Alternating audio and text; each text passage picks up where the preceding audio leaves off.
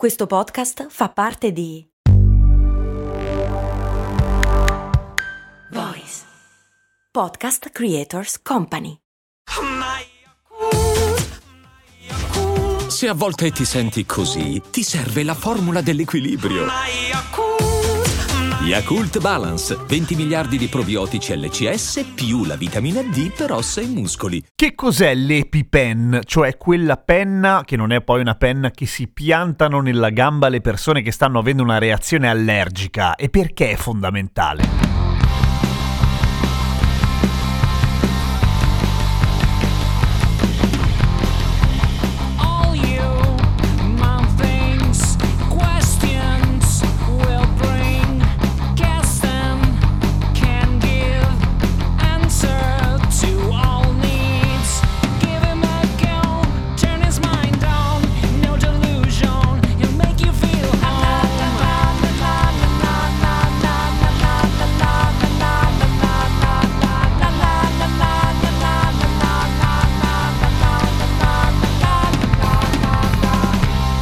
L'EpiPen, il nome ufficiale Auto-Injector, è un'invenzione degli anni 70 che ha salvato veramente un casino di vite. Si parla di circa 800 persone all'anno soltanto negli Stati Uniti e solo quelle allergiche a qualche tipo di cibo, non a veleni o altre tossine. Ma non ci sono dati globali per quanto riguarda l'importanza dell'EpiPen. Comunque è una roba molto seria e molto molto importante. Allora, che cos'è e come nasce? Facciamo prima un passo indietro. Il concetto di anafilassi viene scoperto relativamente poco tempo fa, alla fine del 1800, e non si sapeva bene che cosa la causasse e che cosa cavolo fosse, ma in una serie di studi che miravano a cercare di capire quale potesse essere l'antidoto al veleno di certe meduse, lo scienziato francese Charles Richet nel 1887, facendo degli esperimenti come al solito estremamente cruenti, che esiste una risposta immunitaria a determinate sostanze al quale il corpo non solo non si abitua, ma al contrario peggiora di volta in volta, cioè scopre che iniettando del veleno in dei cani, poveri cani, la prima volta tutto sommato sopravvivono, la seconda invece muoiono malissimo. E la stessa cosa succede a noi umani quando siamo allergici a qualche cosa. In quel caso era un veleno per cui è una tossina, per cui qualcosa a cui è normale e giusto che il nostro organismo o quello dei poveri cani del signor Richet in effetti rispondano, ma ci sono persone allergiche a praticamente tutto e su che cos'è l'allergia ne abbiamo parlato nella puntata 42 e ancora nella puntata 464 quando abbiamo fatto una carrellata delle allergie più strane tipo quella all'acqua.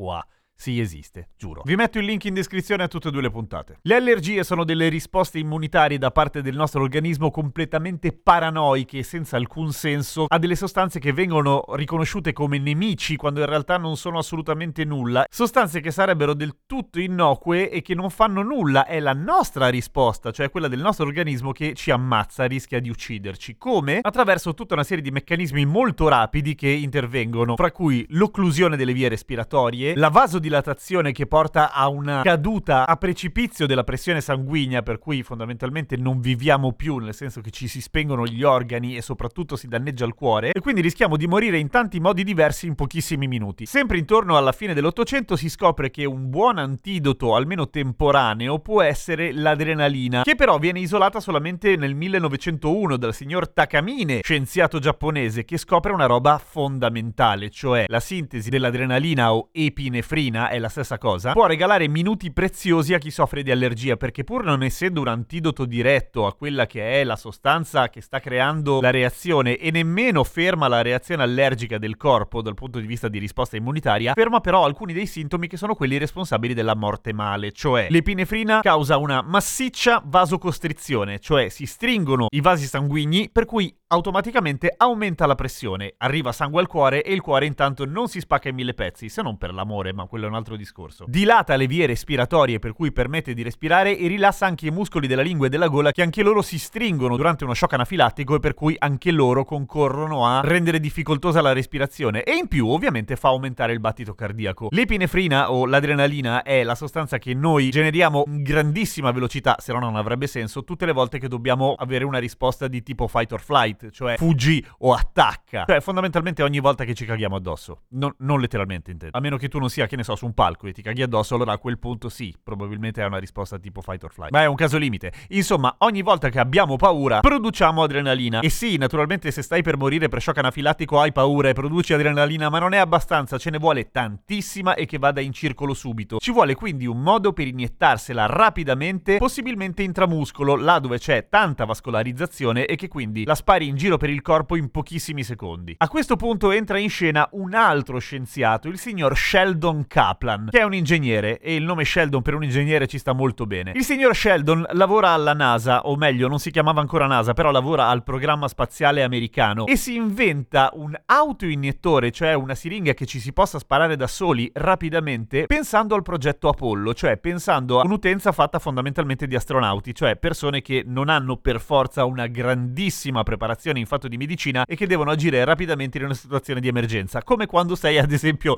nel cazzo di spazio, che è un'emergenza di per sé. Il fatto che iniettarsi delle cose in tempo zero fosse necessario si sapeva già dalla seconda guerra mondiale, ma era molto lungo il processo perché esistevano solamente dei kit di automedicazione in cui avevi una scatolina di metallo con dentro una fiala di ad esempio morfina, una siringa con la quale dovevi prima mettere l'ago, aspirare la morfina, infilarti la morfina nel corpo e intanto stavi morendo di dolore e morendo e basta. Il signor Sheldon, avendo pensato questo simpatico oggettino, decide prima di proporlo durante la guerra fredda come dispositivo per spararsi nel corpo gli antidoti ai gas neurotossici, che fortunatamente hanno avuto un utilizzo abbastanza inferiore rispetto a quello che si temeva, e poi negli anni 70 dice ehi, ma si potrebbe usare per spararsi l'epinefrina slash adrenalina, così se hai mangiato una nocciolina e sei allergico, invece di morire muori dopo se proprio nessuno ti può dare una mano, perché appunto rallenta il processo, non è che ti salva la vita di per sé, ma ti permette di arrivare a essere curato ad esempio in ospedale oppure da un medico che ti infilerà in corpo un sacco di altra roba che invece limita la risposta immunitaria. EpiPen viene appunto da quello, epinefrina. I have an epi, I have a pen. Epi pen. ma è un nome commerciale. Il buon Sheldon, che pensa a tutto, si accorge anche di una cosa: siccome in quella situazione in cui in frangenti i secondi sono roba preziosa, bisogna trovare un modo anche per convincere l'utenza più belonefobica a infilarsi quella cosa nella gamba. Cosa vuol dire belonefobia? È la paura degli aghi. E la paura degli aghi è una roba che ti blocca come tutte le altre fobie, per cui non è una cazzata il dettaglio a cui pensa il buon Kaplan. Cioè, se tu stai avendo uno shock anafilattico e rimani bloccato perché non riesci a infilarti nella gamba l'ago perché hai paura degli aghi, muori. Quindi cosa si inventa? L'ago nascosto all'interno della struttura dell'autoiniettore. Cioè, l'ago non si vede. Nel momento in cui te lo spari nella gamba, una molla fa contemporaneamente scattare l'ago fuori che entra quindi nel muscolo, in genere si fa appunto sulla coscia perché il muscolo è grande ed è subito in superficie, e spreme dentro l'ago l'epinefrina, per cui facilissimo. È un po' come una penna a scatto particolarmente violenta, ma molto ma molto più utile. Pro tip, il signor Kaplan è diventato milionario da quella invenzione? No, perché ha semplicemente lasciato il copyright, cioè non ha guadagnato una minchia dall'EpiPen. Probabilmente perché avrebbe rallentato di moltissimo il processo di entrata nel mercato del dispositivo salvavita e non voleva che si perdesse del tempo, cioè non voleva che gente schiattasse. Che carino il signor Kaplan. Grazie Kaplan, non sono allergico ma ti sono grato. Quindi, se pensate di essere allergici, senza andare in paranoia e correre subito in farmacia, però informatevi sulla possibilità di avere un EpiPen in frigo, ad esempio. Di solito sta lì perché l'adrenalina scade. E di portarvela dietro nelle situazioni vagamente rischiose, tipo, che ne so, un grosso buffet dove non puoi avere la certezza che non ci siano allergeni, oppure se, non so, devi andare a scavare dentro un alveare a mani nude, cose di questo tipo. Non costa tanto e può essere utile. Spamma ai tuoi amici e alle tue amiche allergiche questa puntata e iscriviti a Cose Molto Umane e seguimi su Instagram, sono Radio Kesten. A domani con Cose Molto Umane.